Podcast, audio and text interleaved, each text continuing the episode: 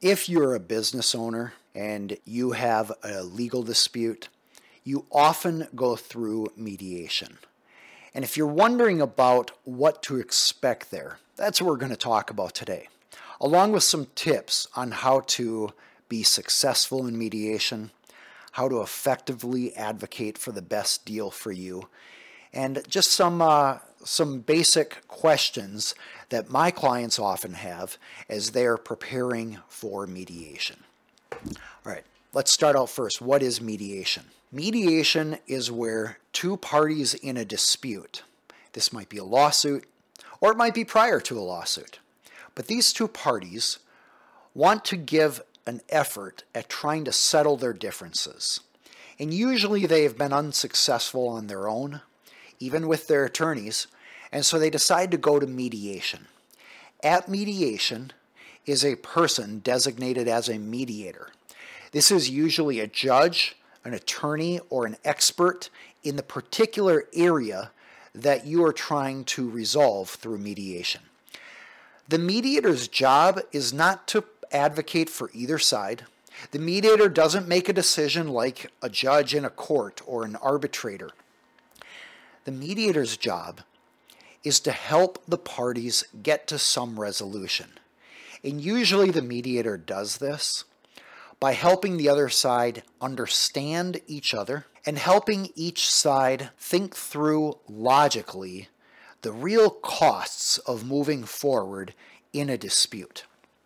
For example, you might have mediation in a divorce where the parents might be trying to avoid legal fees. They might be trying to avoid harm to their children. The husband and wife are divorcing and they want to figure out how to get what they want accomplished in a settlement. And so the mediator might spend some time talking with them about what are their goals. And often that means a, an effective mediator will help them identify goals they maybe hadn't identified prior. Obviously, they want some sort of financial arrangement that is beneficial to them. They may want some sort of custody. They may want some rules in place that are advantageous to them. But what else do they want? Usually, couples going through a divorce want some peace of mind. They want to stop fighting. They want less negative energy and toxicity. They want peace for their children. They want their children to grow up in a loving home without fighting and arguing. And so these are the things that an effective mediator will help the parties focus on because often in litigation or prior to litigation and disputes, parties, especially in a divorce, are focused on retaliation and resentment and bitterness and betrayal and all the hurts. But to get a deal done takes focusing on what is best for that deal. All right, so that's an example of mediation in a divorce case with children. Let's talk about business owners. Let's say you have two business owners who have found that they cannot get along. They're partners together, They've been working together for a while. They stopped trusting each other. There's been a sense of betrayal. Maybe they're not even talking. The mediator will help them focus on what they want. Well, one might say, Hey, I want a lot of money and I want to be out of here. I want to never deal with that person again. And by the way, most of the time I hear from clients, they'll say, Aaron, I would rather pay you the money than let that scoundrel or that jerk or some other word get any of the, of the money. Unfortunately, some lawyers will take advantage of that vulnerable emotional state, but good lawyers will not. And a mediator will help the business owner focus on what do they really want to achieve here. Well, one thing is if you're running a business and the two owners are fighting, that business is often distracted by that fighting. And maybe distracted is putting it lightly. Maybe there's chaos. Maybe it's affecting profitability. Maybe great employees are leaving or about to leave. So often a mediator will focus on business owners, what do you want to accomplish here? And if you want the most money, that means let's take care of the business, which is generating the money. We've talked about how mediators will help the parties think through what truly matters to them, and often that's below the surface concerns for some of those fundamental concerns and values. The next thing a mediator will do is help business owners or parties in a mediation understand what are the costs of moving forward and what are the odds of winning. I was recently in a mediation where it probably would have cost $200,000 for each side to fight out this intense legal battle in the courts. And let's just hypothetically say they were fighting over $3,000. Okay, so in total, even if the winner won and got the full 300,000, they'd still be out 200,000 in legal fees, which means their net benefit of litigation is $100,000. But they could lose. And in that case, they'd be out the 200,000 or maybe even more. So as you can see, sometimes thinking through the odds of winning and the cost of actually getting a decision at trial may not make it a whole lot of sense to actually go to trial. The other thing that the mediator will help the business owners focus on is the distraction of depositions and discovery and all the negative energy associated with going to trial. It's a long process. And you, as a business owner, if you're in a dispute, if you resolve that dispute and you settle, you can go back to focusing on what makes the business successful, the thing that you love to do, rather than being distracted by the negative energy, the bitterness, the anger, and frustration related to a lawsuit. There's an intangible emotional energy level benefit which I believe results in a very tangible monetary benefit if you can settle a case. So, a good mediator will help you think through all of that. All right, so next question you might have in mediation is hey, can we just dispense with all the games and the dance where both parties make a little offer, make a little move, make a little move, make a little move, and eventually end up in the middle? Can we dispense with that and just jump to the middle and say, hey, this is our one and only offer. Take it or leave it. Well, when I started to practice, I thought, you know what? Why go through the whole dance? Why go through the whole game? What I have learned, though, is the best practice is to go through that process because often parties in a mediation are, and I'm talking about, let's say, the other party, they are not ready to set down their ego and to focus on what matters most until they have gone through the process that a good mediator goes through. It's kind of like marital counseling. Think about it. First time you sit down, if the counselor just said, hey, why don't, husband, why don't you do this? And wife, why don't you do this? And all your problems are solved. No, nobody's going to make changes overnight there needs to become an awareness of what's important to each individual, and they have to have a confidence in the process. They have to figure out what steps they are willing to take and then talk through what does it look like when taking those steps. In other words, there's a process in mediation that you need to go through, and that means not necessarily compromising too much at first. You want to start out with an exchange of information there's also the old saying, whoever offers the first number loses. I don't think that's entirely true, but it is a fair point that whatever your first offer is, you're never going to get a better deal than that, and you're probably going to be asked to compromise from there down. So if you are going into a mediation, I'd recommend you work with your attorney and the mediator to gradually move towards where the deal may end up at the end of the day or at the end of the mediation period. By the way, it's my experience that rarely do parties settle a case in the morning of an all day mediation. Usually they start getting to pretty close to final offers, like 1 to 2 p.m. Sometimes, if we're planning to end at 5 p.m., the real bottom line numbers offered by people are coming at 5 or 5:30 or 6.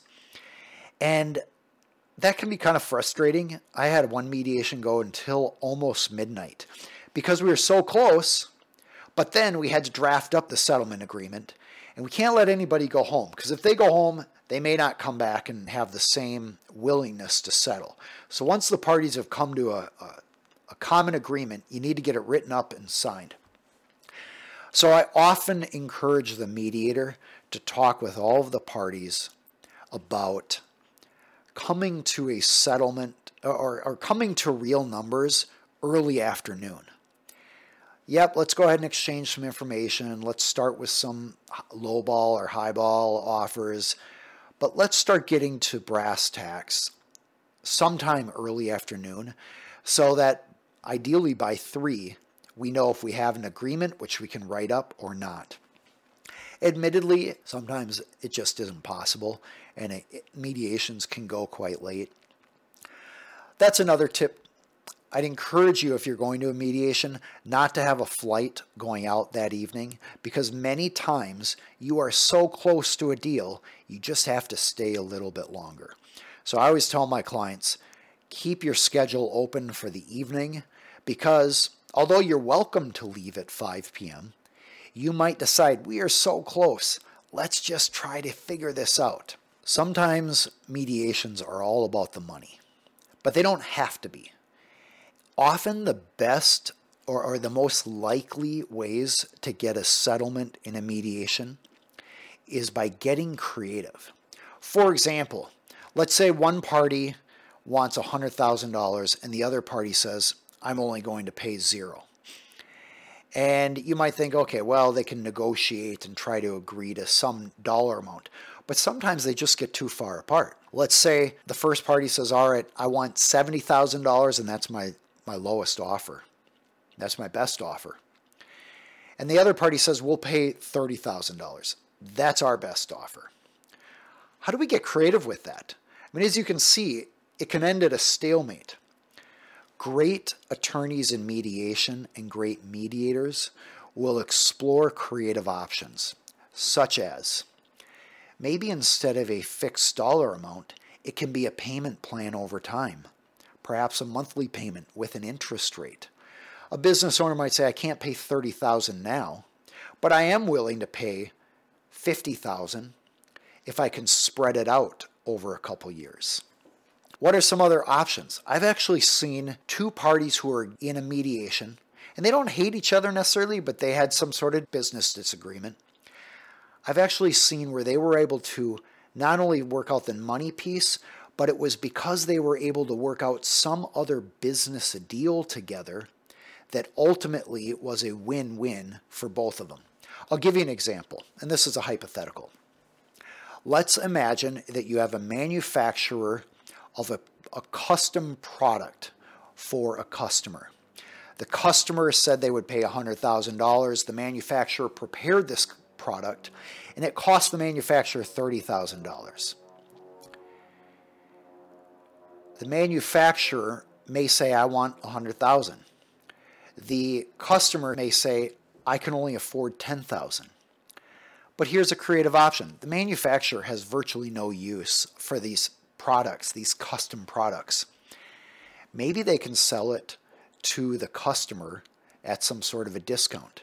So, for example, if the customer will pay $50,000, the manufacturer will release the product. As a result, the manufacturer gets 50,000 more than they would have if they were just stuck with these products and had nothing. And the customer is able to get a deal on the products. There are other scenarios, but getting creative and really thinking about what other business possibilities might we do. Sometimes a party wants an apology and they'll they'll allocate a dollar amount to that. Like, hey, if we get an apology, we'll accept $20,000 less. Maybe they want an apology in writing. Maybe it's an apology in writing that's not confidential, but instead can be used to repair some reputational problems with employees or with customers of the company. Other terms that are negotiable might be a confidentiality agreement, it might be a non compete. I once saw where two parties said, All right, we're going to agree to a settlement here. And if one of the parties agrees to a non compete, we'll have a $100,000 value associated with that. So the settlement amount moved by $100,000 if one party would sign a non compete for certain particular clients or prospective clients. Another feature that we often see as part of a mediation is a confession of judgment. I'll explain what that is. If one party says they'll make payments over time and they don't, what's the other party going to do? Well, now I have to sue again for breach of contract. They don't want to have to do that. So when the parties put together a confession of judgment, it's a document that says if the party who's supposed to make payments doesn't pay, the other party doesn't have to sue. All they have to do is go file that confession of judgment with the court, and that's like winning at trial. You get an entire judgment. So, a confession of judgment is a way to show one party is really committed to making those payments. And if they don't, it's like they lose at trial. It really gives some teeth to a promissory note or a settlement agreement where one party is agreeing to make payments over time. That confession of judgment might also have attorney's fees in there. So, if the party doesn't pay as they said they would, the other party can recover attorney's fees for having to file that in court and maybe even for the entire process. Hopefully, this gives you some tips and understanding of the process of mediation and what to expect before you go through a mediation yourself. This, of course, is to raise topics to discuss with your attorney. Don't necessarily rely on this. This is general internet educational information. Obviously, every scenario is different, and I encourage you to rely on the professional judgment of the mediator and attorney that you use as you are going through mediation. You might wonder, why do I do these videos? Well, I'm a business attorney in Minnesota. I work for business owners and entrepreneurial companies. But as I learned throughout the years a lot of tips, I realize that it can provide a lot of value to people to just put these out on the internet and pass them along.